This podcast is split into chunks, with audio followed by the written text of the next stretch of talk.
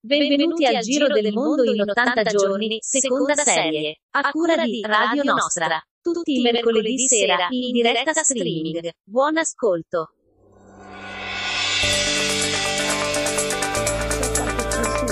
Ah, buonasera a tutti, l'avete sentita due volte la nostra Emma, la nuova signorina Emma che ci presenta. E sì, per un problema è andata doppia, ma comunque noi siamo qua, doppia anche noi, eh, Rossella e Gianluigi, qui per voi, per il nuovo anno eh, di, di voli lungo la nostra, la nostra beneamata terra. Buonasera Rossella. Buonasera Gianluigi, benvenuto. Questa è la prima puntata del nuovo anno, una puntata importante con argomenti, ci sarà un argomento molto centrale, dopo capirete perché usiamo questo termine, e poi anche argomenti meno, insomma, meno impegnativi ma molto piacevoli. Ecco. Sì, e, dai, insomma. Ah no, una puntata molto varia. Ecco, molto diciamo. varia, sì, abbiamo anche grandi ospiti questa sera e abbiamo tutto un gruppo musicale, ovviamente lo teniamo alla fine, ma tutti i brani che sentirete tra un ospite e l'altro sono del gruppo San Levigo, eh, un gruppo rock italiano di Roma. Quindi andiamo col loro primo brano che si chiama Un'insurrezione.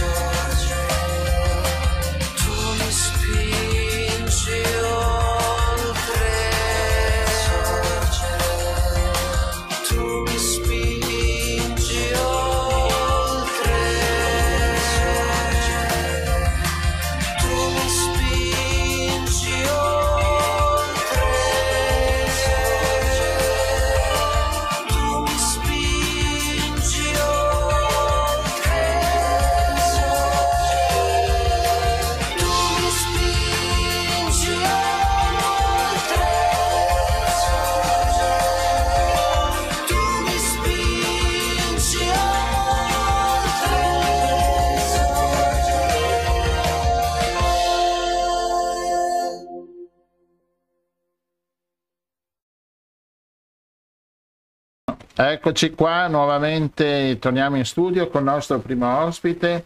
Noi con la nostra mongolfiera siamo atterrati a Padova. Il viaggio è stato abbastanza breve.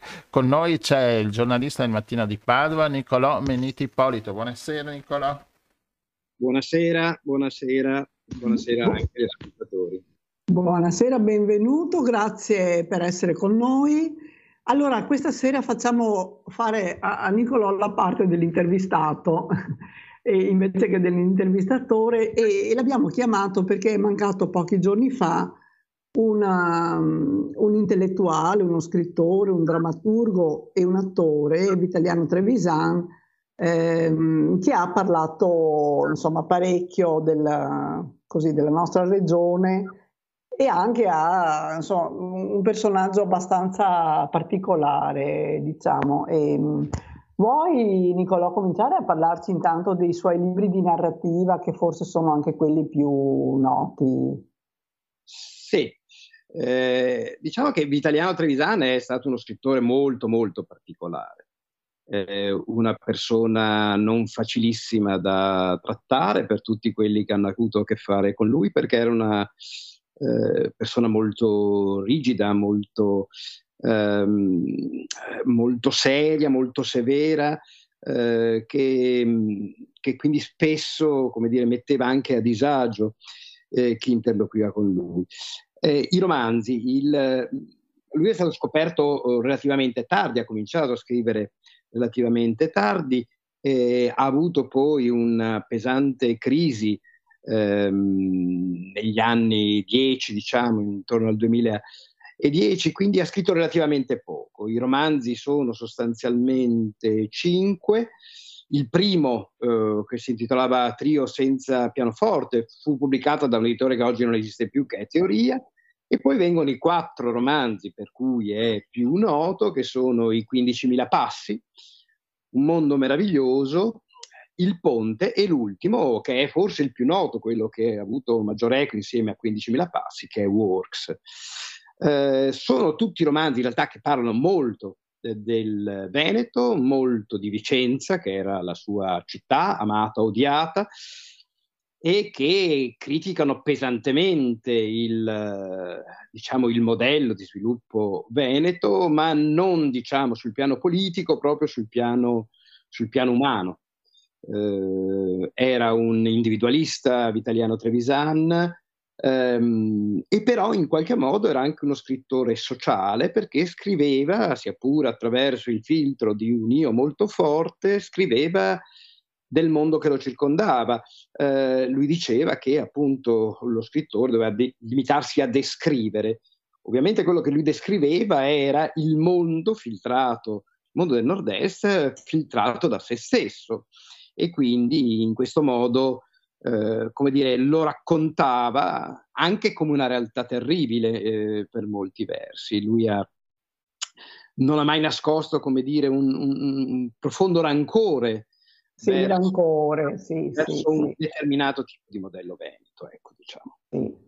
Diciamo che è in buona compagnia, eh? Eh, perché non è l'unico eh, intellettuale che con, uh, con testi di narrativa o con film, insomma, mette in luce gli aspetti anche abbastanza sì, eh, crudeli, possiamo quasi dire, di una società che si è evoluta molto velocemente, ma insomma forse ha lasciato anche indietro delle cose importanti. Ecco, specialmente in uh, Works, mh, mm, lui parla di tutti i lavori che ha fatto, no?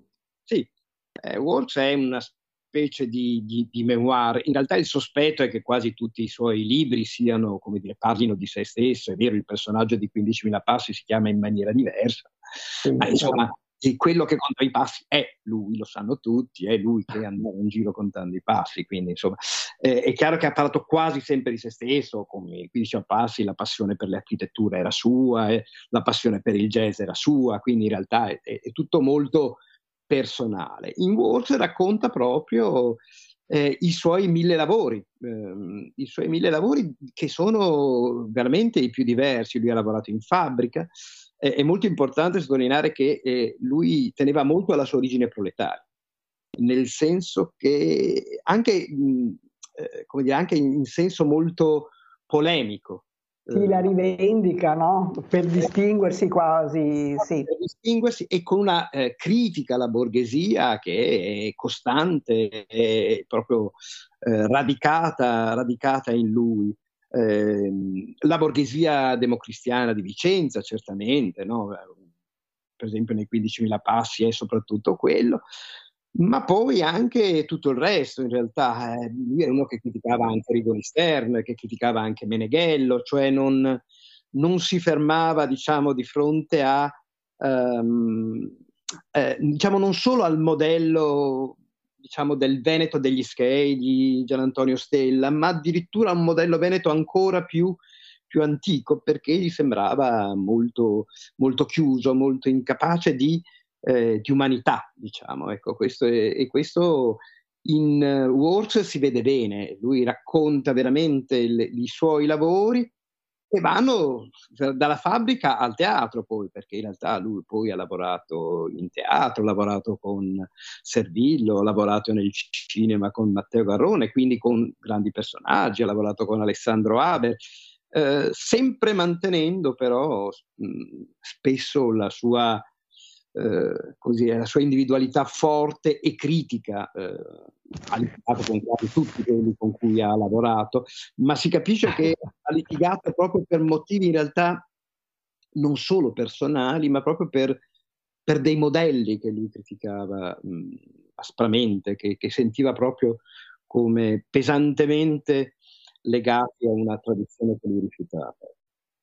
Sì, in Works, eh, il, il, così tutti questi lavori che lui fa sono anche il pretesto per mettere in campo una serie di personaggi abbastanza abominevoli spesso, no? I datori di lavoro, i colleghi, così, no? Che, eh, qualcuno diceva che lui odiava l'umanità anche se amava poi l'uomo, ecco. però specialmente con, con l'umanità varia era molto feroce effettivamente. Sì.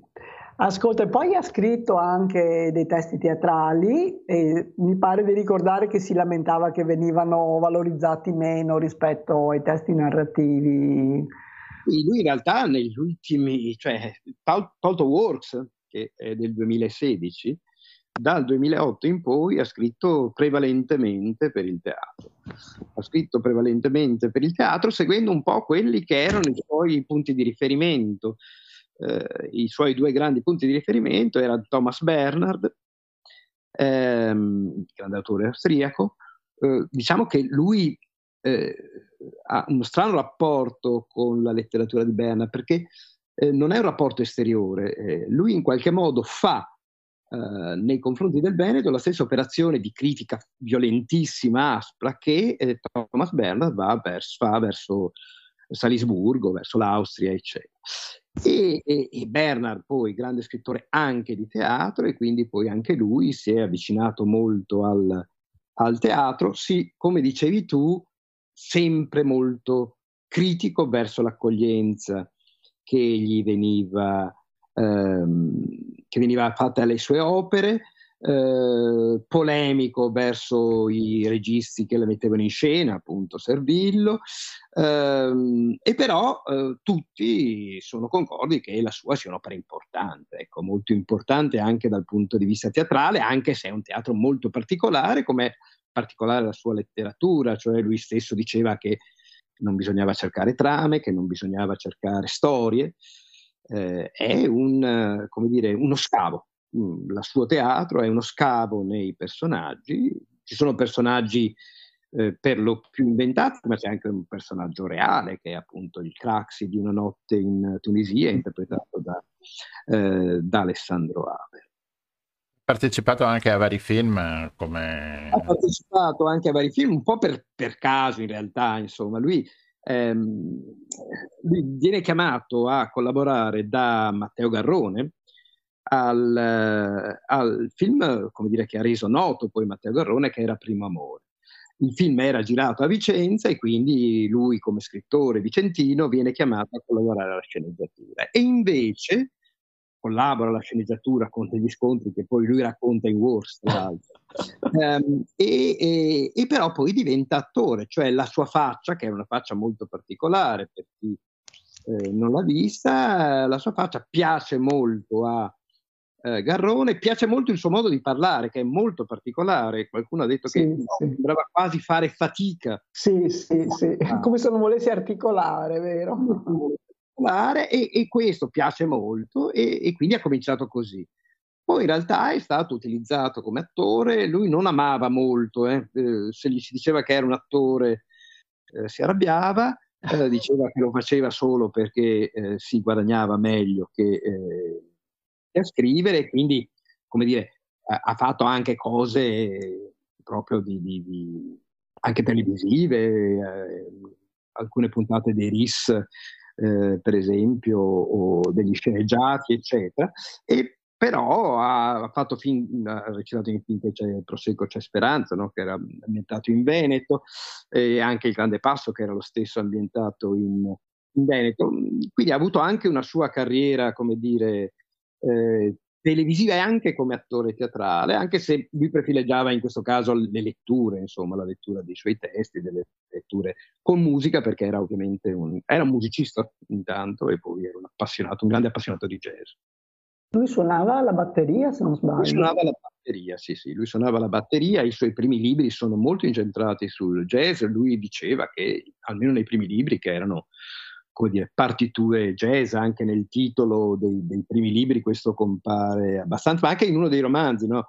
quando ehm, scrive il suo eh, terzo libro, eh,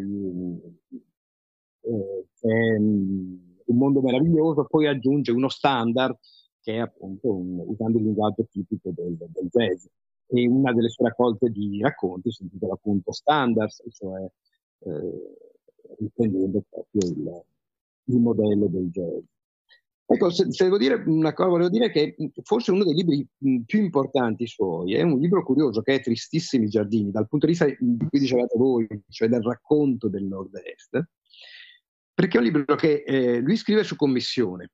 La, la terza una serie di libri, gli chiede di scrivere sul Veneto, lui lo fa e però lì, come dire, gli dà quel taglio assolutamente personale, eh, per cui racconta effettivamente il disastro veneto, un disastro prima di tutto eh, architettonico, ma poi un disastro, lui era appassionato di architettura, aveva lavorato in uno studio architettonico e però poi un disastro anche come dire, sociale, umano. E questi tristissimi giardini delle villette sono per lui veramente il male assoluto. E devo dire che ogni tanto lo pensiamo eh, quando vediamo certe cose in giro.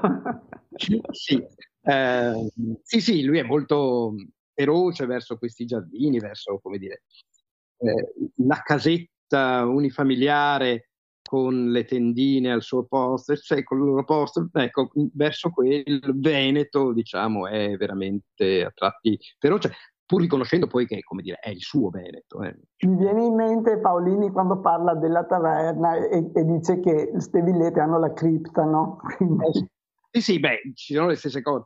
E, e per esempio il concetto di periferia diffusa che lui usa in tristissimi giardini, no? Eh, lui dice che il Veneto non è una città diffusa, ma è una periferia mm. diffusa eh, perché, mh, mm, perché, i centri, come dire, sono stati in qualche modo eh, cancellati da questa enorme periferia che circonda tutto ed è sempre uguale a se stessa. Poi. Certo. Ascolta Nicolò, tu hai avuto modo di conoscerlo, di intervistarlo, perché eh, l'altro giorno è stata rimandata giustamente una intervista che aveva rilasciato a Radio 3 in occasione di, dell'uscita appunto di Works e ha fatto veramente una gran tenerezza di ascoltarla, lui era mancato da poco, da pochissimi giorni e, e c'è l'intervistatrice che fa delle domande lunghe, non so, tre minuti e lui risponde sì, allora lei, facendo una fatica immane, fa un'altra domanda lunga altri tre minuti e lui risponde, non credo. Eh, quel problema c'era. Eh, sì, l'ho, l'ho, intervistato abbastanza volte, eh, sempre con, devo dire, con un certo timore per questo problema, nel senso che che l'italiano non aveva la corda civile, cioè non abbozzava, non, eh, se, se, la domanda non gli piaceva, eh, appunto, o proprio non ti rispondeva, o criticava la domanda, oppure faceva come hai detto tu, cioè sì, no, eh, no. E, e, quindi era come dire, però poi era anche capace di, di, di come dire, anche di grande confidenza, eh, era una persona molto strana, molto difficile. Eh, per esempio la sua sofferenza psichica la raccontava, non, non, non, lo turbava, come dire, dover raccontare, appunto mi ricordo quando l'ho intervistato, che stava per uscire Wars, la, la cosa che, che, la prima cosa che mi ha detto è eh, questo libro ha rischiato di uccidermi, eh, e però mi ha anche salvato. E, e, questi due elementi sono costanti in lui, perché lui già nei primi libri no, dice, per me scrivere è vivere, se non si scrive non si può neanche, non si può neanche vivere. E, e quindi era, uh, era, un elemento estremamente eh, forte questo, questo per lui, però era anche una cosa che lo, lo, lo, stancava enormemente dal punto di vista psichico, perché era proprio un lavoro di scavo. Di, di scavo, di, sì, sì. Yeah. Dentro, poi, e appunto, perché ha letto anche solo poche pagine di, eh, di, di, di Ferrana, è forte che questo stile martellante, questo ritornare sempre sulle cose, il, riprende ovviamente da Bernard, ma che fa diventare proprio suo, è, è qualcosa di ossessivo. Era un uomo ossessionato e questa ossessione la si legge, la si legge in tutti i suoi libri. E quindi anche un uomo molto autentico. Certo, sì, sì, quello... Ci, eh... ci, sono un po' di problemini con la linea con uh, Nicolò, l'audio non è bene, al massimo. E comunque però insomma abbiamo un po' visto e conosciuto meglio insomma Vitaliano Trevisan.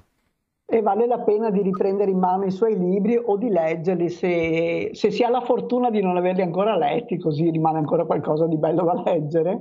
E credo che adesso verranno anche ripubblicati quelli che sono al momento fuori catalogo, insomma, quindi... Sì, dovrebbe uscire un suo libro postumo, credo, ah. che consegnata da Einaudi, un suo viaggio in Africa, eh, che dovrebbe uscire nei prossimi, nei prossimi, mesi e probabilmente in quell'occasione verranno anche eh, raccontati gli altri.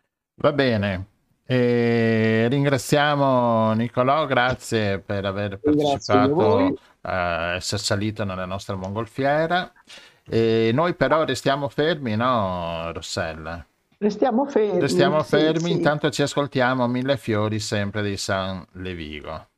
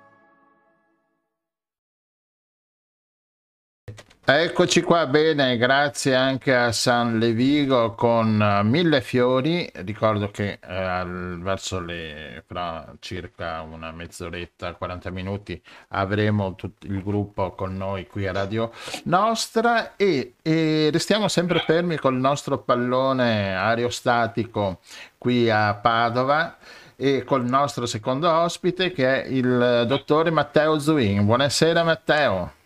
Buonasera, buonasera a tutti. Buonasera, benvenuto a Radio Nostra. Buonasera, Beh, grazie dell'invito. Grazie a te, eh, Matteo Zuin, mh, mm, laureato in fisica e un ricercatore presso il consorzio eh, RFX, io lo chiamo così, ricerca, formazione e innovazione. E perché abbiamo chiamato Matteo Zuin? Perché in questi giorni, da un po' di tempo, si sta parlando di nucleare nucleare, energie rinnovabili e, e c'è questo aspetto nuovo del nucleare, almeno insomma che tra l'altro non viene neanche tanto ehm, spiegato e informato di questa fusione del nucleare. Che cos'è Matteo Zwin la fusione del nucleare? Dunque, la eh, fusione nucleare è un processo fisico che, eh, ad esempio, tiene accese le stelle, quindi è il processo fisico che in qualche modo consente la vita anche sulla Terra. E mh, mm, condivide con la fissione nucleare, eh, che è il processo sul quale si basano i reattori nucleari esistenti, in pratica solo parte del nome, perché il processo che noi cerchiamo di replicare sulla Terra eh, cercando di realizzare in pratica, se vogliamo, un sole artificiale sulla Terra, è il processo esattamente opposto dal punto di vista della fisica rispetto a quello su cui si basano le centrali esistenti. Eh, le centrali a fissione, che sono quelle esistenti, si basano su un processo fisico che è quasi spontaneo sulla Terra, che è quello per cui si rompono, quindi si ha questa che si chiama la fissione in fisica, si rompono dei, adesso non voglio entrare naturalmente troppo nel tecnico, ma si rompono dei nuclei di atomi molto pesanti. Con la fusione nucleare il, il processo fisico è esattamente l'opposto, cioè noi cerchiamo di mh, mm, far costringere diciamo, dei nuclei molto leggeri, il, più, il, nucleo più leggero che esiste in natura è quello dell'idrogeno, a fondersi tra di loro. Quando questi nuclei si fondono tra di loro, liberano una grande quantità di energia. E, e quindi e abbiamo anche meno, meno rifiuti, diciamo, nucleari, cioè Esattamente, se eh, diciamo, cioè, la, l'attività di ricerca scientifica nell'ambito della fusione nucleare è attiva eh, da quasi, direi, da più di 50 anni nel mondo, eh, l'idea è quella di ottenere reazioni di fusione nucleare in modo da produrre una quantità di energia eh, molto eh, rilevante, senza la produzione di CO2, senza nessuna produzione di scorie nucleari e intrinsecamente sicura. Cioè un, eh, sarebbero e saranno diciamo, i reattori a fusione nucleare del futuro eh, dei generatori di energia elettrica sicuri, privi di CO2 e di scorie radioattive.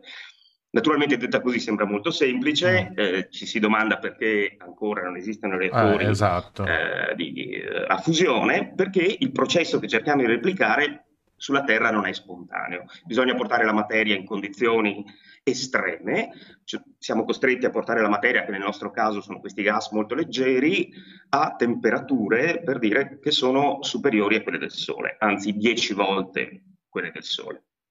Però ci sono degli esperimenti in giro per il mondo, tra cui gli esperimenti di Padova, che stanno portando eh, risultati molto importanti e che nel, diciamo, nel prossimo futuro dovrebbero garantire la possibilità di avere a disposizione l'energia da fusione nucleare. Ecco, raccontaci un attimino il consorzio, cosa fa, come è costituito, da quanto tempo lavora?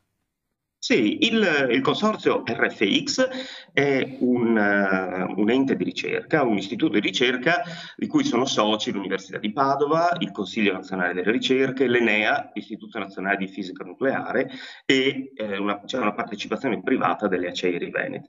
L'obiettivo di questo consorzio di ricerca è quello di studiare la fusione nucleare e quindi di partecipare ai progetti internazionali eh, sulla fusione nucleare. Um, le attività sulla fusione nel mondo sono molteplici, eh, l'Italia gioca un ruolo da protagonista. Mm, Padova in particolare ha un ruolo molto rilevante sia a livello nazionale che internazionale.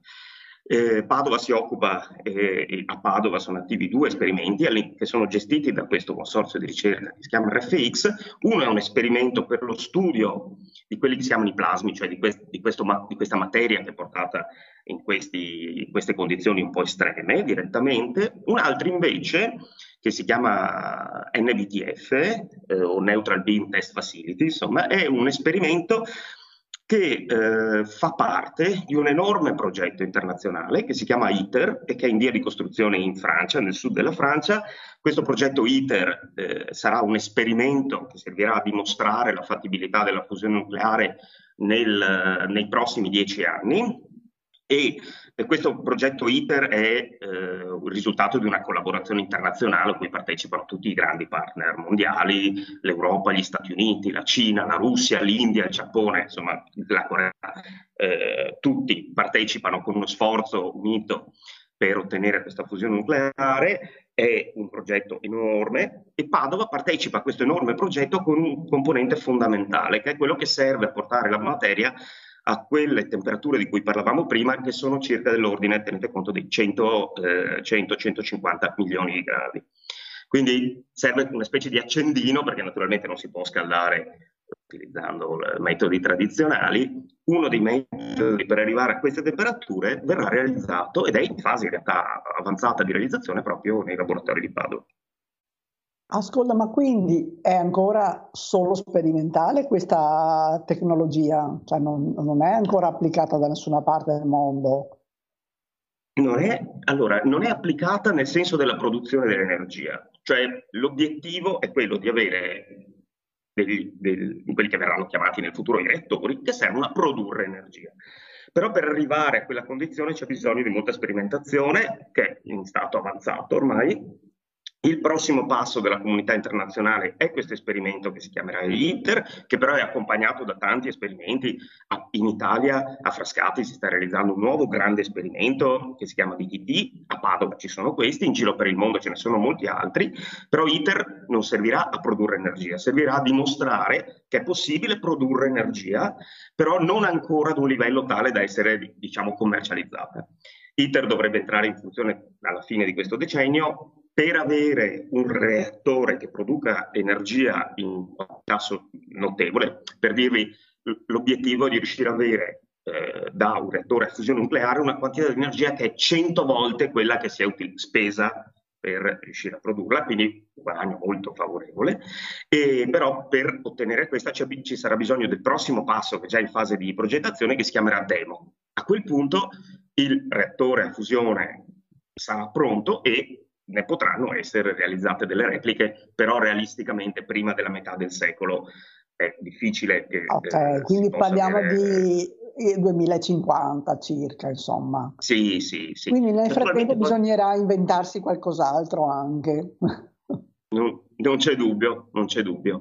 Eh, potrebbe anche essere accelerata naturalmente la strada, perché come sempre la tecnologia a volte fa dei passi nel momento in cui quest- della tecnologia ci sia bisogno. No? Mm. Si dice, diceva un grande fisico, Arzimovic, la fusione nucleare arriverà quando ce ne sarà bisogno perché naturalmente la, la, rapidità dei passi dipende anche per esempio dagli investimenti, eh, però realisticamente se le cose vanno come stanno andando, il, un tempo ragionevole potrebbe essere il 2050. Nel frattempo sono d'accordo assolutamente che bisognerà trovare strade alternative e soprattutto aumentare il paniere delle risorse energetiche, cioè cercare di ottenere energia da tutte le fonti possibili. rinnovabili possibili. Cioè, Ma, eh C'ha qualche neo questa fusione, cioè il lato debole della fusione? Il lato debole è eh, la, l'estrema eh, richiesta di tecnologia di avanzamento scientifico che, eh, che sono necessari per produrla. Cioè questo è l'unico vero neo, nel senso che per esempio questo esperimento che verrà realizzato a Frascati, che si chiama Divertor Test Tokamak, insomma sono nomi complessi, ma è un esperimento eh, di una certa rilevanza internazionale, servirà per imparare a gestire dei flussi di energia eh, i flussi di energia che vengono prodotti in un reattore da fusione, perché, tanto per dirvi, i materiali che costituiscono un reattore da fusione devono supportare dei flussi di energia che sono circa quelli della superficie del Sole.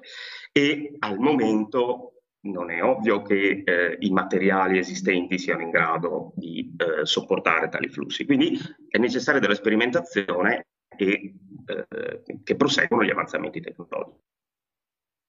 E ovviamente investimenti giganteschi. Allora, gli investimenti sono rilevanti, direi. Per ITER si parla di un, un budget, però, come dicevo, finanziato a livello mondiale di circa 30 miliardi. È una cifra notevole. Certo che confrontata col costo dell'energia mondiale, questa corrisponde a circa un paio di giorni dell'energia prodotta nel mondo, quindi sono costi rilevanti. L'Italia ha investito moltissimo, crede nella fusione nucleare come diciamo, credono tutti gli altri partner, però al momento per l'Italia è stato un grande investimento, cioè ha avuto un ritorno dal punto di vista economico notevole. Per dirvi, eh, del, del, budget che il, il, consorzio ITER internazionale ha fornito all'Europa, il 60% delle commesse, di, dei soldi che sono andati all'Europa, il 60% è andato in commesse per l'Italia, per le aziende italiane che fanno alta tecnologia. Quindi l'Italia che investiva circa il 13% del budget europeo, ne ha ricevuto in termini di commesse per le aziende circa il 60%, che corrisponde a un miliardo e 300 milioni di euro che sono andati a, fare, a dare lavoro diciamo, alle persone, a dare lavoro alle aziende e creare, e creare naturalmente giro. Quindi dal punto di vista economico per l'Italia fino ad ora la fusione è stato veramente un buon investimento, oltre che dal punto di vista scientifico. Evidentemente lavoriamo bene. Adesso dico lavoriamo. Sì, sì abbia, abbiamo ah, delle aziende, eh. no, non lavoriamo, il sistema Italia ha, eh, ha, a disposizione delle aziende che pochi nel mondo hanno. La tecnologia eh, di, di, certe aziende italiane non è, eh, non è, presente quasi da nessuna parte nel mondo, tanto che l'Italia realizza componenti per altri esperimenti importantissimi in tutto il mondo, compresi gli Stati Uniti, il Giappone, la Cina. Quindi sì, eh, l'Italia eh, è dotata effettivamente di un livello di tecnologia e di competenze eh, di altissimo livello. Mentre per quanto riguarda la fissione è una strada che si sta pensando di abbandonare o, ehm, allora, ne abbiamo ancora molto bisogno? E allora, dal mio punto di vista, se vogliamo decarbonizzare, cioè ridurre le emissioni di anidride carbonica, la via eh, per, ar- prima di arrivare alla sostituzione diciamo, degli impianti a fissione con gli impianti, scusate, degli impianti di generazione elettrica di, di, grande potenza che sono adesso in gran parte eh, basati su combustibili fossili, cioè, insomma in Europa il 70%. Oh. Carbone, esatto, soprattutto petrolio e sì. metano, e questi prima o poi dovranno essere sostituiti perché la produzione di CO2 che, eh, che c'è sappiamo sì, sì, è insostenibile. evidenti. Mm. Allora c'è una scelta da fare e secondo me, cioè il mio punto di vista, che però penso che sia condiviso da molti, eh, sarebbe quello di ottenere una transizione che in realtà permetta alla fissione nucleare, che naturalmente ha il problema delle scorie nucleari, però permetterebbe di risolvere per buona parte il problema del, eh, dell'aumento di temperatura del pianeta, che è un dato di fatto, cioè mentre il rischio delle scorie nucleari è un rischio, il, il problema del, del, riscaldamento globale è, non è più un rischio, è un dato di fatto. Insomma, quindi, Ma, eh, eh, sì, questa è una questione un po' difficile sicuramente certo. e credo che nessuno abbia eh, la bacchetta magica. Purtroppo abbiamo ancora ben presente, anche se sono passati 35 anni, eh, abbiamo ben presente Chernobyl, anche perché ogni tanto eh, si dice che adesso il guscio che era stato costruito forse eh, si sta deteriorando, eccetera. Ricordo che comunque, tra l'altro, ci siamo espressi come cittadini una volta quando si partecipava di più alle scelte, alla vita anche politica nel senso migliore del termine, eh, in modo molto netto contro eh, l'energia nucleare, anche se non c'era direttamente, se non ricordo male, sono passati tanti anni, ma non c'era la domanda vuoi o no il nucleare, c'erano, però c'erano delle domande per cui che, che poi sono, insomma, certo, quei referendum certo. abrogativi lì sono stati vinti in modo molto netto, quindi l'opinione eh, certo. sì, quindi Certo, io credo che eh, tutti vorrebbero poter fare a meno dei rischi della fissione nucleare, questo non c'è dubbio. Allora io sono fisico della fusione, quindi sono di un'altra parrocchia naturalmente, però eh, riconosco che eh, mentre la produzione di CO2 eh, è un dato di fatto eh, attuale, sta producendo diciamo, danni quotidianamente, eh, è una scelta naturalmente da fare. Teniamo conto che è vero che noi abbiamo rinunciato alla fissione nucleare, però abbiamo reattori a fissione nucleare che sono ai confini del nostro paese, Slovenia e Francia, insomma, quindi non è che abbiamo annullato con questo il, il rischio, poi esistono e sono in fase di progettazione reattori naturalmente di, di, nuova generazione. Però ecco io mm, quello che vorrei dire è che l'Italia in particolare si sta impegnando per la fusione nucleare che ribadisco questo dovrebbe, fornirà diciamo, energia in modo pulito, senza CO2 e annullando completamente il rischio di incidenti, perché le reazioni di fusione nucleare sono reazioni che non prevedono il processo di catena, cioè non è possibile che un processo di fusione nucleare possa diciamo, sfuggire di mano. Quello che può succedere è che il processo si spenga perché eh, succede qualcosa, ma semplicemente si spegne, proprio perché è molto difficile eh, mantenere le condizioni perché la fusione nucleare avvenga. Quindi è una tecnologia completamente diversa e che per come ce l'hai raccontata tu adesso e con le nostre limitatissime possibilità di... perché purtroppo non è materia che frequentiamo, si parla di capire che il futuro insomma sembra molto più eh, semplice da questo punto di vista si tratta di arrivarci, forse potremmo anche cercare di ridurre un po', non i consumi essenziali, però insomma un modello di vita un po'... No? Assolutamente, cioè eh. quello che cui tutti devono partecipare è naturalmente il risparmio energetico. Eh, questo direi che è il primo modo per eh, ottimizzare la, la, produzione di energia, cioè quello di risparmiarla, insomma di non sprecarla quantomeno. Eh, ognuno di noi deve fare la sua parte, insomma questo non c'è dubbio. Il problema è che la richiesta di energia nel mondo aumenta perché aumenta il livello, per fortuna in qualche modo, no, il livello di, sociale di certi paesi e purtroppo a livello eh, sociale corrisponde a una richiesta di energia. Quindi eh, nel futuro è immaginabile che eh, le richieste di energia aumenteranno e quindi sarà bene che tutte le fonti disponibili, sicure e che non producano eh, diciamo, effetti negativi siano sfruttate al massimo, il solare, il fotovoltaico, l'eolico, tutte queste devono poter partecipare e quello che noi ci auguriamo è che la fusione possa dare un contributo molto rilevante. Certo. Bene, eh, niente, noi ringraziamo mm, Matteo Zuin, grazie per eh, questo intervento che ci ha aperto un po' di più eh, gli occhi e anche ci ha fatto capire un po' di più questo, questa fusione nucleare. E grazie, grazie e ci ascoltiamo nei panni sporchi di Venere, sempre San Leviva.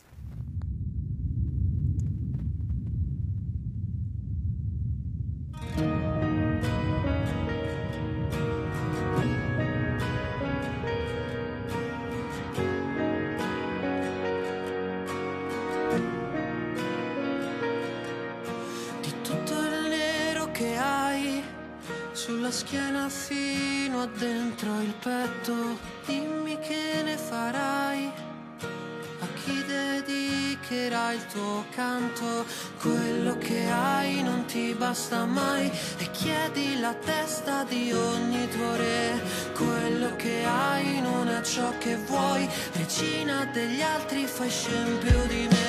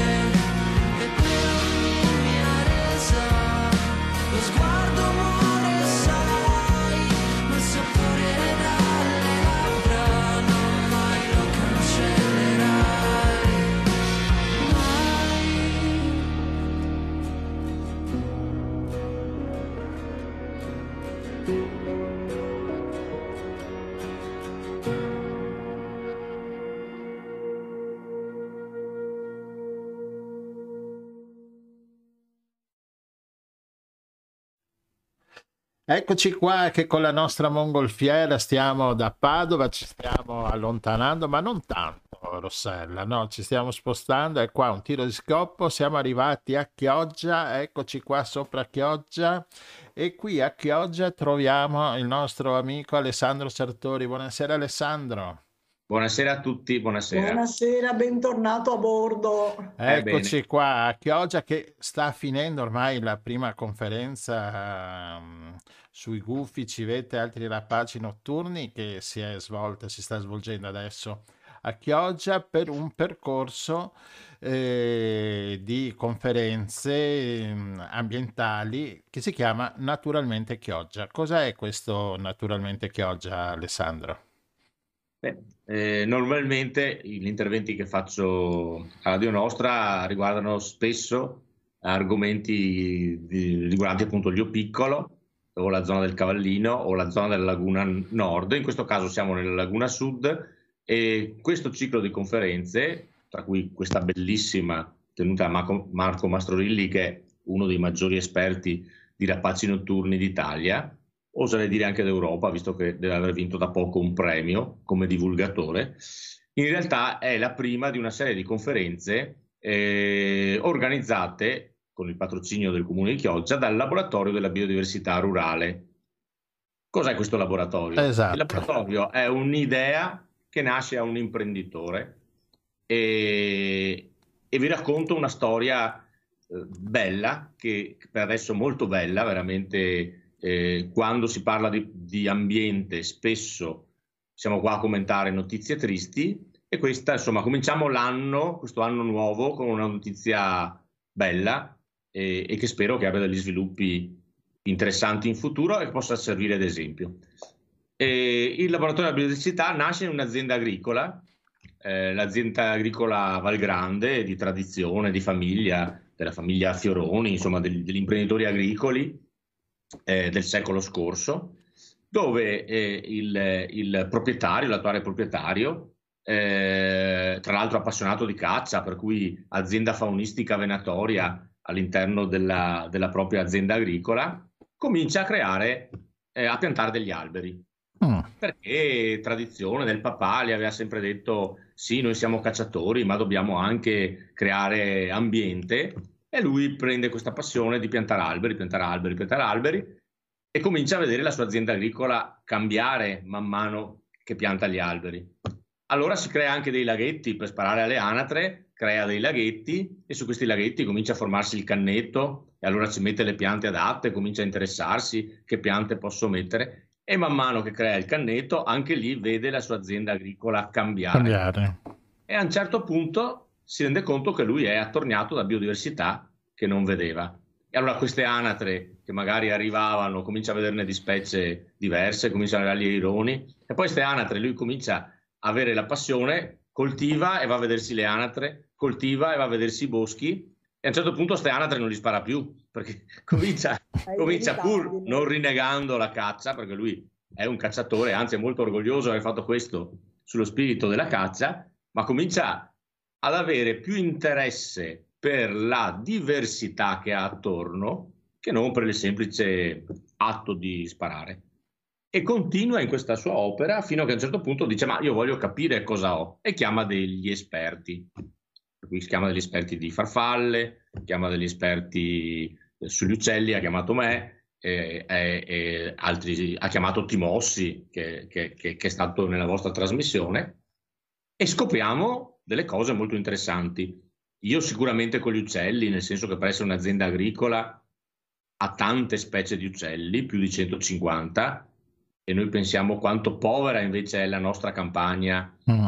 che è a coltivazione intensiva. Voi siete fortunati, siete in una zona di orti, però pensate al resto della pianura padana dove eh, sì, mm, sì, sì, la cultura intensiva matta tutta la biodiversità. Ma in realtà poi chi lavora sugli insetti si accorge che ci sono delle farfalle come la licina dispar che, che, che è addirittura protetta a livello europeo, una, una, farfalla che ha bisogno di un ambiente semplicissimo ma che noi distruggiamo, che è quello degli acquitrini, delle zone umide, e scoprono, adesso che si parla tanto di api e di impollinatori, che ci sono 50 specie di impollinatori al di là delle api trovano delle specie nuove di, di, insetti, di insetti mai segnalati nel Veneto, ma semplicemente perché è un, un agricoltore che, che, sta andando in controtendenza. E tutta questa cosa, lui invece di fermarsi qui e dire ma che bello, che bello che a casa mia ho creato questo ambiente, dice io voglio essere un esempio per gli altri e crea il laboratorio della biodiversità che, dovrà, che sarà in futuro, tre cose fondamentalmente,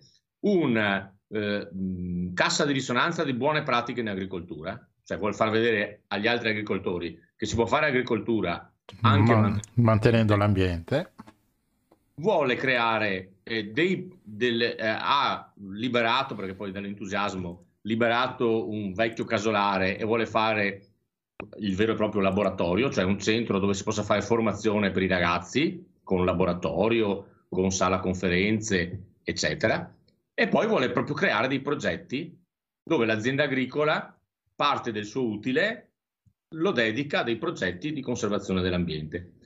E questa è una cosa fantastica perché pensiamo che nasce da due eh, persone che e, e, e il, nell'immaginario collettivo, ma probabilmente anche in parte in realtà, sono considerate negative come il cacciatore o l'agricoltore che distrugge tutto, dimostra come con la buona volontà, l'attenzione nei confronti dell'ambiente e anche una grossa sensibilità sul futuro, perché potrebbe anche fregarsene, come dice spesso lui, ma questi soldi potrei spenderli in altra maniera, voglia essere un buon esempio pratico, tutti, dico, tutti diciamo che vogliamo cambiare, tutti vogliamo la transizione ecologica. E lui sta dimostrando con i fatti di come senza, eh, facendo passo, un passo alla volta, si possa essere degli imprenditori, cioè all'interno della campagna si possa fare delle economie, perché adesso vorrà fare il turismo sostenibile, vorrà fare delle cose, e nello stesso tempo si può lavorare e portare biodiversità.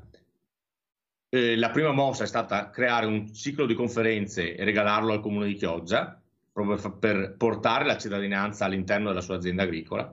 E questa storia, che per adesso è solo all'embrione, per cui è fatta di fatti, ma anche di molti buoni propositi, la ritengo una storia completamente controtendenza e molto positiva per iniziare l'anno. Allora, è molto positiva, spero che non sia completamente in controtendenza, nel senso spero che ci sia qualcun altro che va in una direzione ostinata e contraria si dice, no? E che ci sia un riavvicinamento. Ma quindi questa campagna è vicino a Chioggia? Sì, sì, è proprio, non è conosciuta dalla cittadinanza di Chioggia perché per la conformazione che ha Chioggia, eh, diciamo, è molto vicina in linea d'aria alla città, però bisogna fare delle strade perché ci sono molti canali, per cui, diciamo, eh, è vicinissima a Chioggia, tanto è vero proprio è nel comune di Chioggia, però insomma per arrivarci ci si mette un quarto d'ora.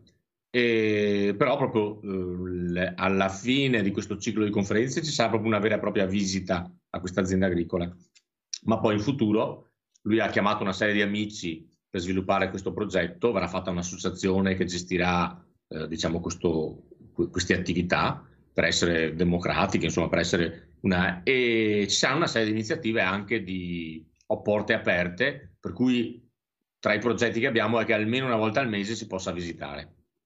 Che bello, bello, complimenti Beh. a questi imprenditori, complimenti a te che fai parte del team che sta cercando di capire quanti tesori nascosti ci sono eh, in, questa, in questa tenuta, in questa campagna. E, è bella anche questa iniziativa, no? Sì, questa iniziativa sì che è all'Auditorium San Nicolò, quindi eh, suppongo che sia in centro a Chioggia, no? Sì, sì, l'auditorium è un auditorio molto grande, talmente grande che eh, nonostante le norme Covid, o, norme COVID, le norme per la, per la limitazione della diffusione del Covid prevede il 50%, però abbiamo ampi spazi, tanto è vero che riusciremo eh, a tenere le persone oltre il metro di distanza eh, previsto dalla legge. Ovviamente si entrerà solo con il Super Green Pass e, e si userà la mascherina FP2. Devo dire che tra i lavori usuranti di, questo, di, questa epoca c'è anche l'organizzatore di eventi in periodo Covid, dove non sai mai se ti cancellano l'evento, ma se cominci a pensare che ti cancellano l'evento, non, fai riesci niente. a lavorare Mm. Per cui devi essere testa bassa e lavorare come fosse in un periodo normale, tenendo presente che all'ultimo minuto o si ammala il, il relatore o il comune ti fa un... però super... oggi mi trovate tranquillo perché ho superato questo periodo di, cro... di, di, di crisi domani si debutta e, stasera, stasera si è debuttato si sta debuttando sì, scusate, stasera. Sì, sì, eh, vedete, che sta venendo fuori la stanchezza. Ormai sta finendo anche perché sono, sono quasi... rimasto, sono rimasto a ieri. esatto. Vabbè, scusa, ho, ho, allora, guarda, eh, punt- quando erano i momenti di crisi nell'organizzazione, puntavo al domani, cioè dico domani giovedì, giovedì mi sveglio e devo pensare all'altra conferenza. Mm, ci tengo un attimo a parlare velocemente eh, delle, delle, conferenze, c'è questa di, che è appena finita, questa non potrà, potrà, partecipare nessuno di Mastrorilli. La prossima è, è eh, interessantissima eh, perché eh, eh, c'è questo ricercatore molto giovane ma molto in gamba di fama internazionale che parlerà delle tartarughe e dei cetacei in Alto Adriatico. Mm-hmm. Tutti sappiamo che è stata sulle cronache che hanno edificato a Jesolo, sì, ma ha edificato esatto. anche sul delta del Po, per cui c'è proprio un mm. ritorno. Sandro e... Mazzariol, martedì 18 gennaio. E, e, e, parlerà anche degli aspetti insomma, di convivenza, insomma, delle cose che non pensavamo una volta che dobbiamo convivere con le tartarughe marine e con i delfini e poi ci sarà qualche sorpresa, perché mm. spesso qualche cetaceo viene dalle nostre parti, noi non ce ne accorgiamo, viene, guarda e torna indietro. Esatto, sì. Poi e ci sarà eh, la Roberta, Roberta Castiglioni, giovedì 27 gennaio. Sconi è una ricercatrice molto brava in etologia che viene da Milano e ha fatto questo, eh, diciamo, sappiamo che le ciconie stanno un po' tornando nel Veneto, nella zona di Treviso, nella zona di Padova qualcuna, in Lombardia questo processo è già un po' più ampio e lei è andata proprio a vedere come vivono, quanto riescono ad allevare questi giovani, con una cosa interessantissima sui versi che fanno col becco, per cui dal punto di vista etologico.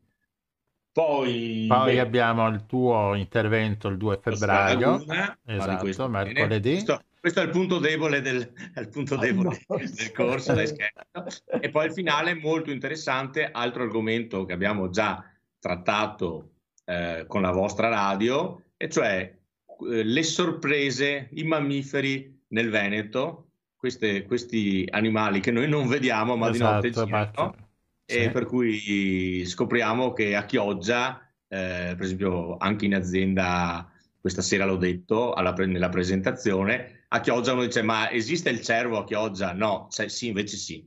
In azienda Fioroni abbiamo trovato il cervo che è stato lì per 20 giorni tranquillo.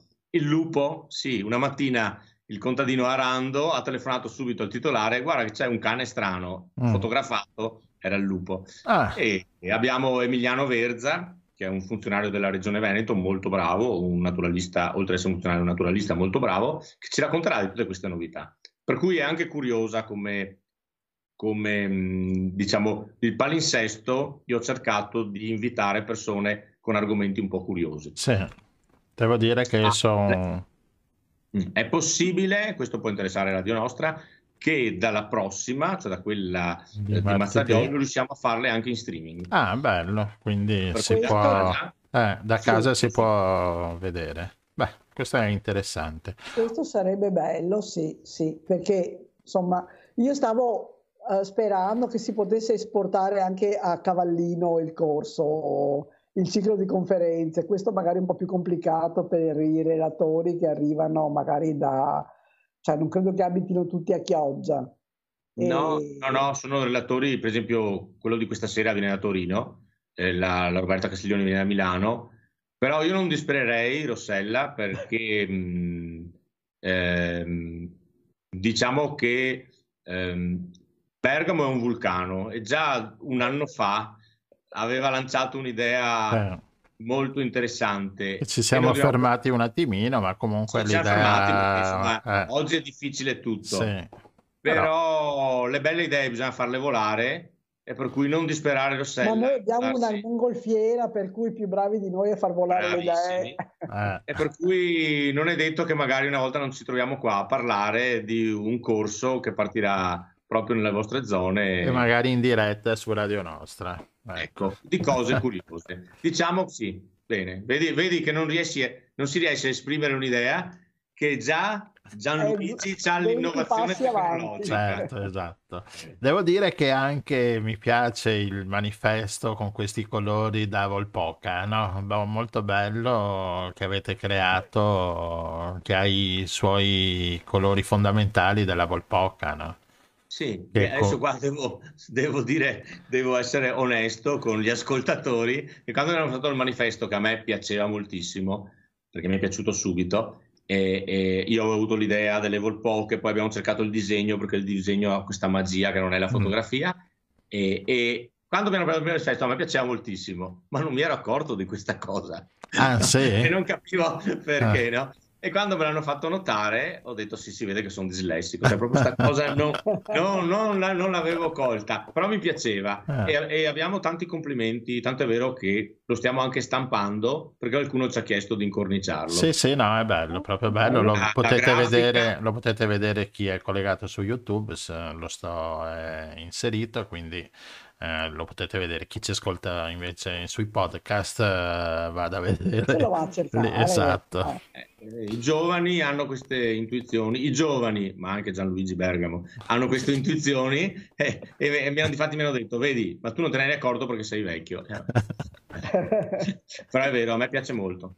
Vo- sì, Volpoche, sì, Volpoche che ce ne sono mm, prima fuori onda, diciamo, mi raccontavi che ce ne sono meno quest'anno. Beh, diciamo che è stato un inverno, tranne diciamo, queste giornate, insomma, dell'ultima settimana, è stato un inverno abbastanza anomalo, questo l'hanno rilevato i media, insomma, eh, se pensiamo insomma, che adesso c'è tanta neve in montagna, ma abbiamo fatto, dicono, uno dei capodanni più caldi, caldi. del secolo.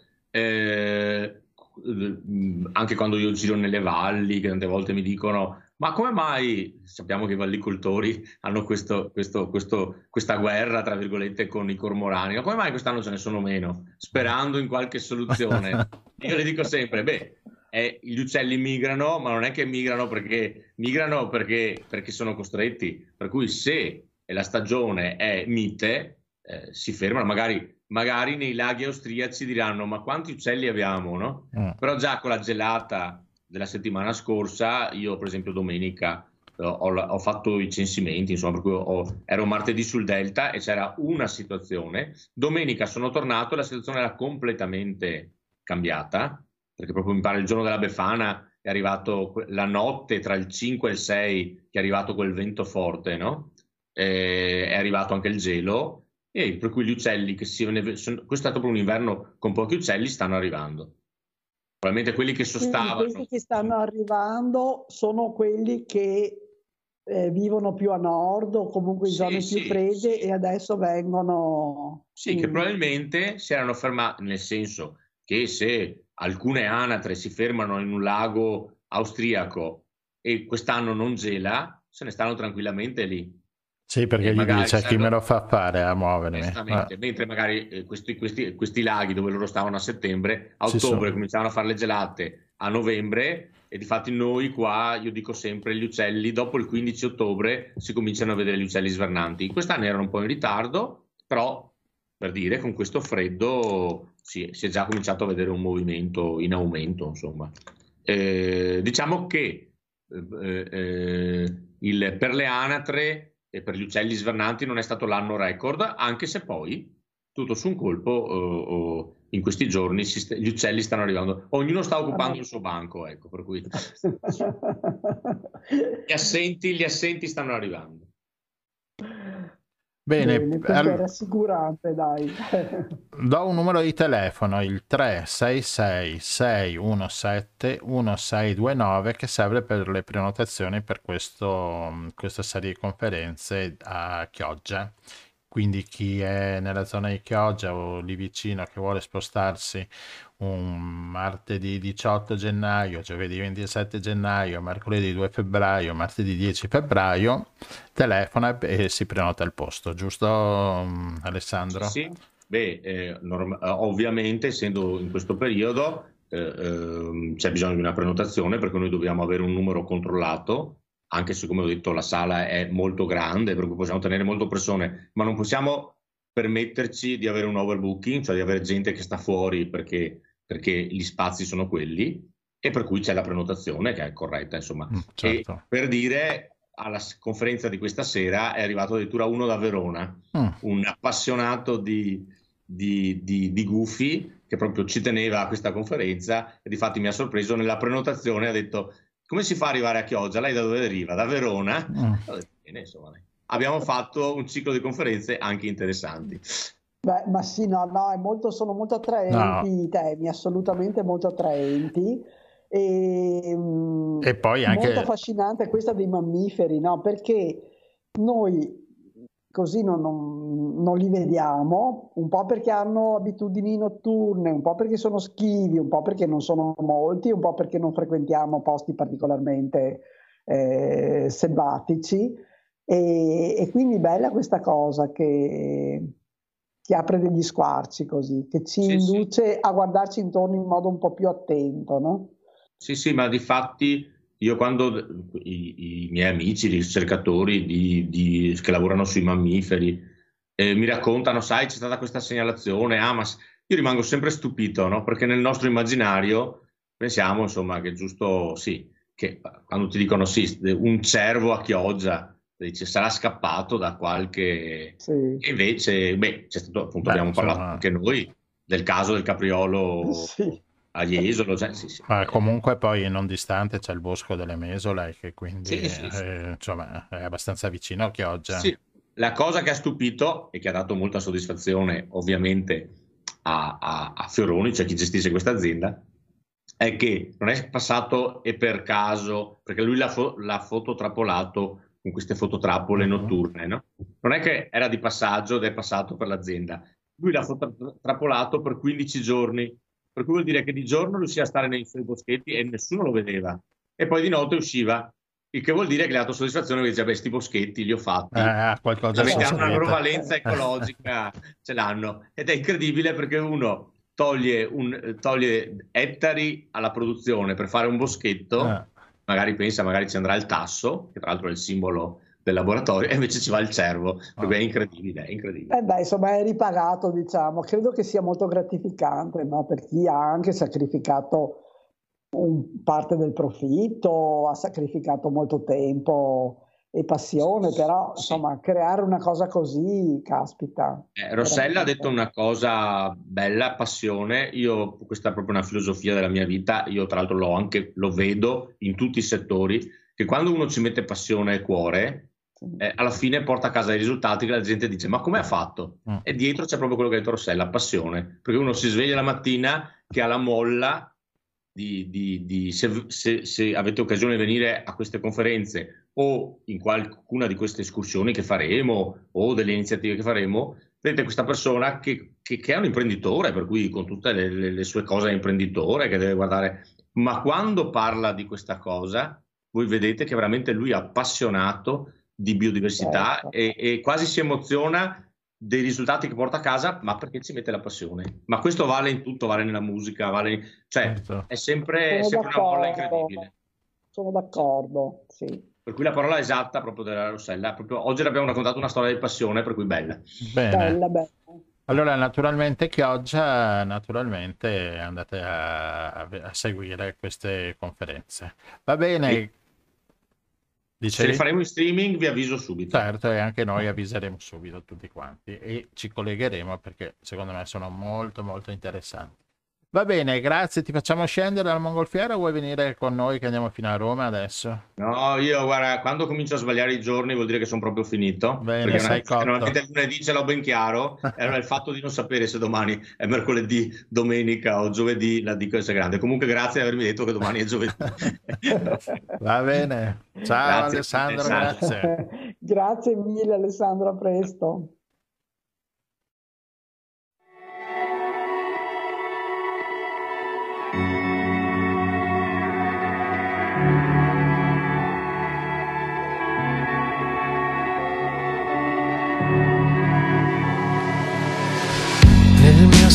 Ascoltare distratto il frastuono del mondo. Cerco ancora un po' di te. ma il tempo succede inganna e questo inverno che passa mi condanna a vivere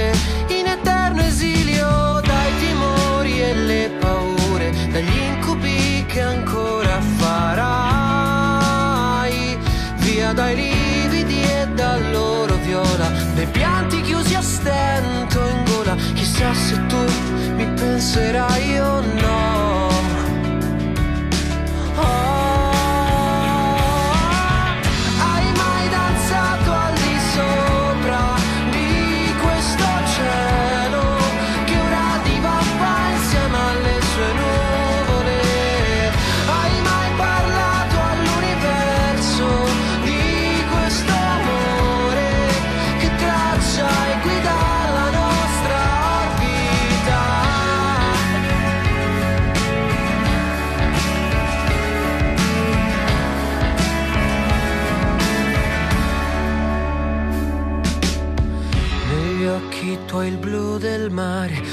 Oceani in cui naufragare senza mai evadere. Quando fra il bene ed il male, in congiunzione astrale, cadevi stanca accanto a me ed il buio intorno già prendeva la sua scena e dolce si scioglieva noi viola, ai baci, hai fiato corto in gola, ti prego resta ancora un po' con me.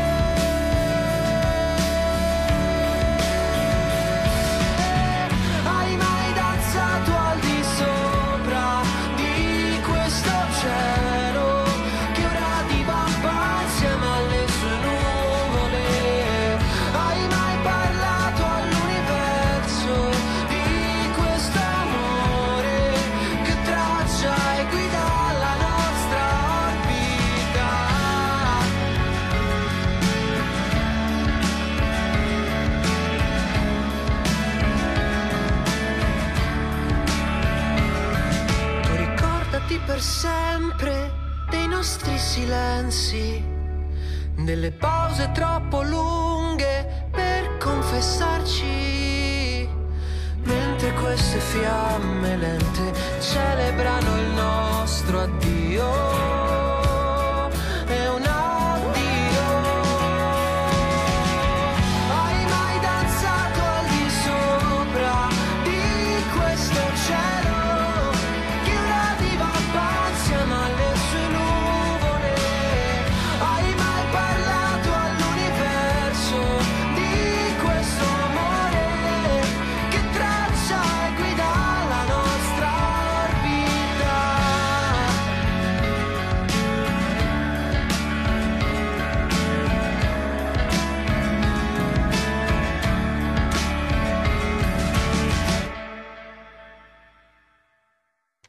Eccoci qua nuovamente con la nostra mongolfiera, siamo arrivati a, fino a Roma e a Roma oltre alla neve di questa mattina che è scesa un attimino, che ha sbiancato un attimino i, i grandi mu- musei, monumenti che ci sono a Roma, a Roma troviamo Matte- Mattia. Ciao Mattia.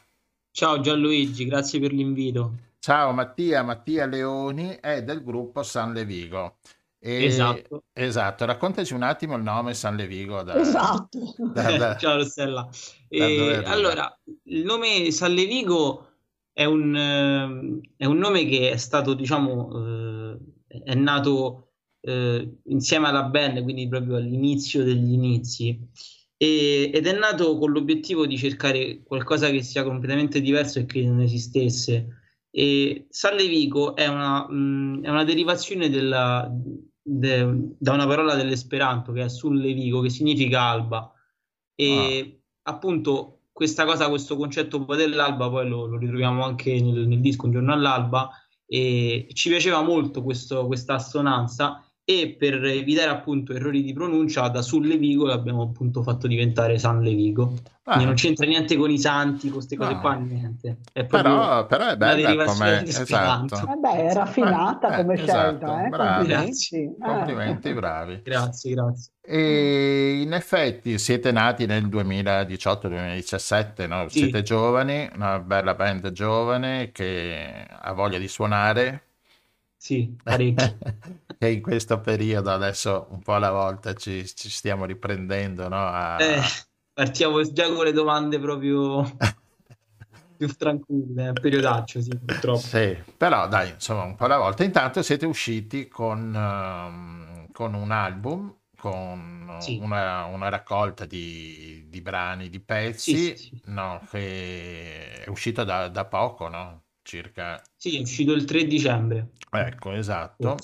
E la raccolta è Un giorno all'alba, sì. dove abbiamo ascoltato anche i brani che abbiamo messo questa sera, no? vengono dal, da, questo, da, questo, album. E ci avete lavorato un bel po' no? per, per sì, creare sì. questo album, anche perché, insomma, come abbiamo scoperto dal nome, che c'è tutta una ricerca, anche nei, nei brani e nelle canzoni c'è una ricerca dietro.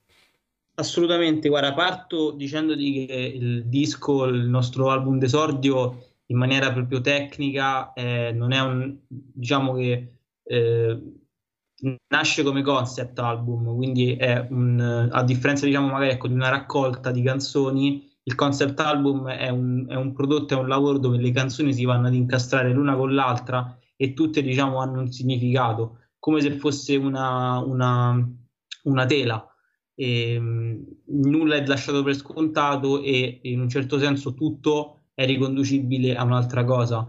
Il disco prende eh, ispirazione dalla teoria delle cinque fasi del lutto della psichiatra svizzera Elisabeth Kubler-Ross e appunto all'interno di questo, di questo, del nostro lavoro abbiamo cercato in un certo senso di raccontare tramite la fine di un amore giovanile eh, questo, discorso qui, questo discorso qui legato alla separazione, quindi a come appunto eh, si può affrontare una, la fine di una relazione o la fine appunto di un'esperienza forte che, eh, con la quale appunto non, non, potremo più vivere nei prossimi anni, ma che dobbiamo imparare a far pace appunto con noi stessi e andare avanti e lasciarla indietro in maniera sana. Quindi questo diciamo è un po' diciamo tutto il sunto. Poi sì, il disco ci ha avuto una, una gestazione molto lunga ti dico che io sono entrato nella band e alcuni sono entrato per ultimo nella band.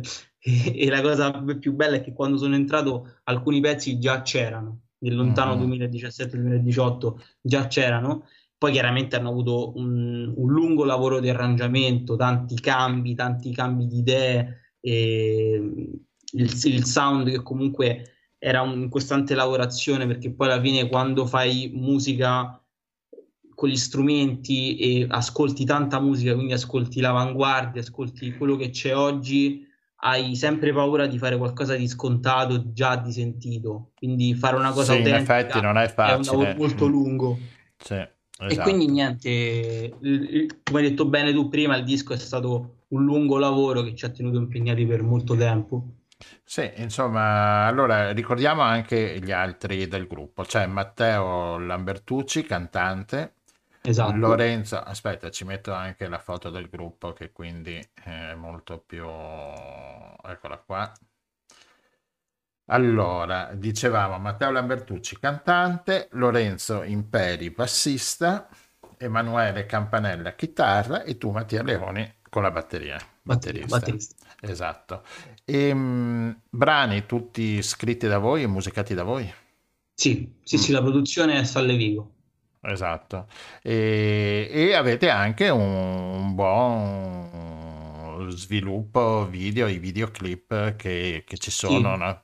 all'interno del vostro canale di YouTube che è San Levigo, basta San cercare Levigo, San sì, Levigo sì, e, e, e, c'è, lì potete vedere e avete messo anche tutta la raccolta del, del brano di, dell'LP, diciamo, l'LP, io li chiamo ancora LP. Un, no, un è giusto però, eh. La LP è giusto, eh. cioè, anzi è, anche bello, io lo preferisco sì. anche certe volte. Ecco, un, un, giorno all'alba. Un giorno all'alba che si può trovare su tutte le piattaforme, no? Si può esatto, anche acquistare tramite le varie piattaforme ormai musicali che ci sono. Sì, sì, sì, sì ormai, c'è solo, ormai, c'è solo, il Papa che va nei negozi di dischi. Ah, caro. No, guarda, in realtà non ti credere perché appunto sta... il vinile è una cosa che secondo me non morirà mai. E... No, lo so. No. Comunque stamperemo anche quelli prima o poi e sarà una cosa molto bella, una cosa molto simbolica, insomma. Ascolta, è difficile o è facile a Roma fare musica? Allora, ci sono due modi di rispondere a questa domanda. Il primo è quello, diciamo, un po' più sincero, il secondo è quello un po' più scontato. Io credo che preferisci la risposta sincera. Sì, certo. È un disastro. Nel senso che comunque suonare a Roma è molto difficile poi mh, con il discorso del Covid lo è ancora di Va più. Va bene, a parte esatto. Ma purtroppo sì, forse noi abbiamo suonato tanto a Roma, nel mm. senso che comunque siamo abbiamo suonato in tanti locali diversi, in tante cose. Però mh, a differenza appunto parlando con amici del nord che suonano a Milano, Torino, in realtà anche come quelle romagnole, mm-hmm. forse mh, Roma su certe cose sta un po' diciamo arranca sotto certi punti di vista, e nonostante ci sono delle realtà comunque molto interessanti, e non è che sono meno degli altri, assolutamente non, non lo penso. E anche a livello comunque di locali, noi abbiamo tanti locali a Roma, però il, il problema è sempre quello che se non viene diciamo data tanta attenzione alla cultura da, dall'alto, uno sì. può essere anche il miglior direttore artistico del mondo, la miglior band del mondo, ma sempre lì rimane, quindi diciamo che Roma è un po' quello che è, come un po' diciamo ovunque, però a Roma questa cosa la percepiamo tanto perché comunque anche durante il Covid la situazione è andata peggiorando, sì, sì, sì. quindi è pesante, insomma, non è proprio il massimo, però comunque alla fine è sempre una grande città e quindi in qualche modo qualcosa te lo restituisce sempre. Beh, siete però riusciti anche a entrare a fare, a, a met- mettere la musica a due corti, che hanno preso anche dei premi, no? Sì, sì, sì, hanno vinto poi dei premi entrambi, sia Corona che Agnes. In realtà quella è stata una collaborazione forse diciamo l'unico lavoro tra virgolette su commissione perché un nostro amico che appunto è regista di, di questi due corti che è Raffaele Grasso che saluto e ci ha proposto appunto di scrivere le colonne sonore per questi due lavori e noi abbiamo accettato di mm. buon grado perché chiaramente poi lavorare per eh, in studio di registrazione per scrivere colonne sonore è un lavoro completamente diverso certo. Che però ti apre, ti dà una una via diversa a livello compositivo che poi abbiamo anche in parte ritrovato anche nel nostro modo di, di arrangiare i brani e tutto quanto. È un po' come la differenza tra suonare live e suonare in studio. Quando suoni in studio ci sono, tra virgolette, dei dogmi, delle regole che a differenza del live devi rispettare assolutamente. Quindi sono due approcci diversi che servono entrambi e serve anche appunto, e ci è servito tanto anche questa cosa del scrivere per altri. Eh, a proposito di scrivere, io invece volevo sapere, i, i testi li scrivete insieme o, o, c'è una persona che si dedica proprio a questo? Dipende da, generalmente dipende da, dai testi del, che, che, trovi nel, all'interno dell'album. Molti appunto vengono da, principalmente da una penna che è quella di, di Lorenzo, che è il bassista, e poi però insomma a livello poi di produzione, a livello poi di amalgama e tutto quanto c'è un, un equilibrio che comunque dove tutti e quattro sono protagonisti di quello che fanno. E, ehm, diciamo che cioè, è, abbiamo un nostro modo di lavorare che spesso appunto magari si parte da una ah, cosa da, da un'idea e dopo viene esatto, e poi elaborata dal però non è mai una cosa fissa, è una cosa che mm-hmm. spesso cambia, che le cose cambiano. Poi, come ti dicevo, io sono entrato tra virgolette per ultimo, nel senso che comunque sono chiaramente anche uno dei fondatori, però loro tre già si conoscevano e loro sotto certi aspetti erano già molto pronti, anche se erano molto, ancora più giovani di adesso, perché comunque erano, si tratta di 4-5 anni fa, però loro sotto tante cose erano già diciamo consapevoli di quello che volevano fare e quindi insomma poi, mi sono poi appunto aggiunto io e poi da lì siamo andati avanti insieme, felici e contenti, però comunque diciamo che il processo poi creativo è stato molto lungo e ci sono stati tante, tanti modi diversi di lavorare e di creare musica. Eh, anche perché ho visto che siete ragazzi di buone letture nel comunicato stampa che vi ha mandato prima, che così abbiamo guardato per prepararci un pochino, eh, parlate del Fausto di Goethe, addirittura di Marlo, cioè sono rimasta sì. piacevolmente, devo dire, stupita. Sì, quello in realtà ehm, è, fa più riferimento al primo lavoro che abbiamo fatto uscire nel 2020, nel 2019, che è Doppelganger, a fine 2019, e lì appunto abbiamo parlato di disturbi psichici e tutto quanto, e c'è appunto questa contrapposizione tra il, il, il primo pezzo dell'EP che è La tua luce nel buio e poi 24 anime dove appunto in entrambi i brani parliamo di disturbi psicologici facendo anche appunto delle, dei riferimenti a fatti di cronaca come nel caso di 24 anime o riferimenti letterari come a Goethe nel Faust in, nella tua luce nel buio. Quindi sì quello fa, fa parte di un altro lavoro ancora che è prima ancora di, di, un giorno all'alba. E c'è anche il brano Nei panni sporchi di Venere che si ispira anche al Don Giovanni di Mozart, quindi esatto. abbracciate, sì, abbracciate sì, tutto. Eh? Sì, Siete... sì, sì, eh. sì, eh, complimenti perché Grazie. vuol dire che avete delle buone basi, insomma, sulle Grazie. quali costruire. Ecco, credo che questo aiuti, perché altrimenti si finisce per cioè, siete, siete al, al, riparo dalla superficialità in questo modo, credo, no? Sì, vabbè, diciamo che la superficialità è un po' una cosa un po' fine a se stessa, magari le cose un po' effimere, le cose un po' oggi si dice catchy, questo, questo termine qui che rubano l'occhio subito, però poi dopo un po' stomacano. Eh, non è una cosa che per me, ma anche per gli altri funziona, insomma, preferiamo magari percorrere una via più autentica, più nostra, magari poi nel tempo avere più riscontri, più, più persone certo. che apprezzano quello che fai. Certo. Eh, bene, adesso noi allora noi siamo partiti un attimino all'inizio dove, c'è anche, dove c'era anche un po' la pazzia e concludiamo col brano 24 anime, visto che che parliamo di, di pazzia. E, niente, ti vi eh, ringraziamo, per, ti ringrazio per aver partecipato al nostro programma e, e, dopo quando, però quando siete un po' più famosi vi intervistiamo ancora, quando, anzi dateci anche dei biglietti, ricordatevi di noi. Va benissimo. e fra le letture credo che i 15.000 passi di Vitaliano Trevisan, del quale abbiamo parlato a inizio puntata, che è questo scrittore molto particolare, che è scomparso la settimana scorsa. Eh, credo che potrebbe offrirvi sempre su Va bene, allora me lo, me lo segnerò. Va bene. Va bene, grazie Mattia grazie voi, San Levigo e ci ascoltiamo a 24.000 passi, i 24 anni.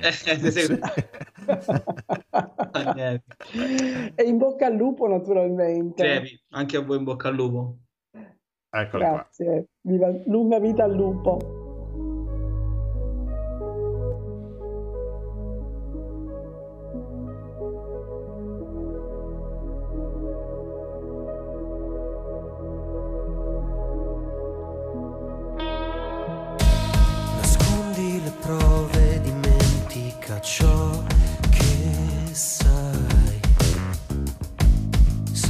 Chiederanno qualcosa di noi, mentirai.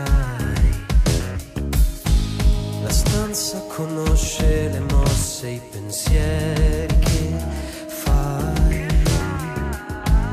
Tu corri veloce senza voltarti mai.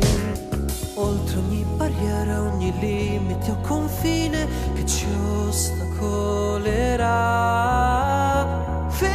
questo pianto, loro non ci avranno, non ci prenderanno, vedrai che soli io fra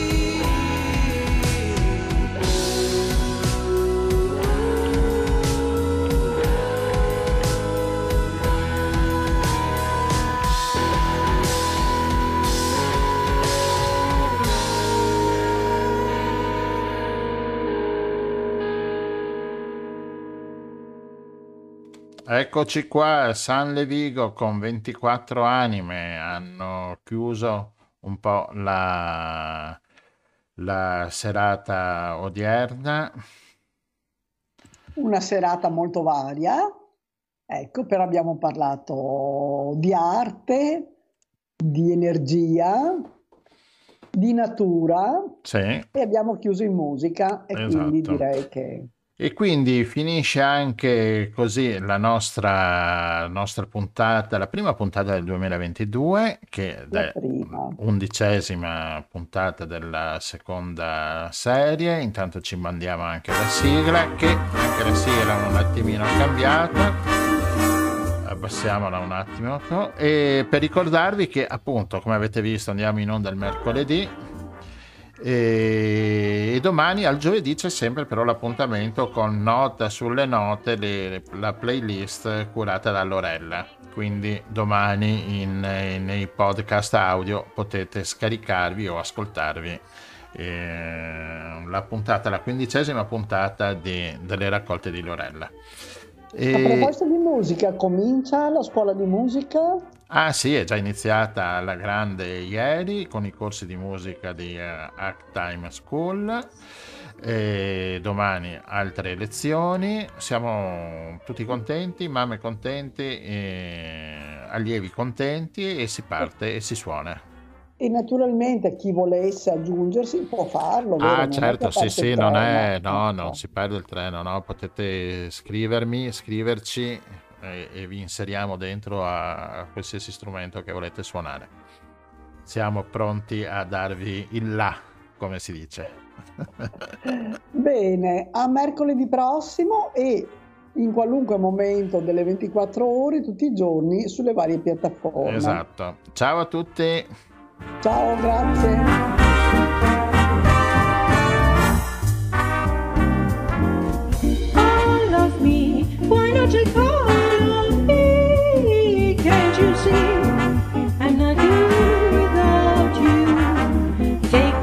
Avete ascoltato Il Giro del Mondo in 80 giorni, seconda serie. A cura di Radio Nostra. Scritto e condotto da Rossella e Gianluigi. Una produzione dell'associazione La Rete.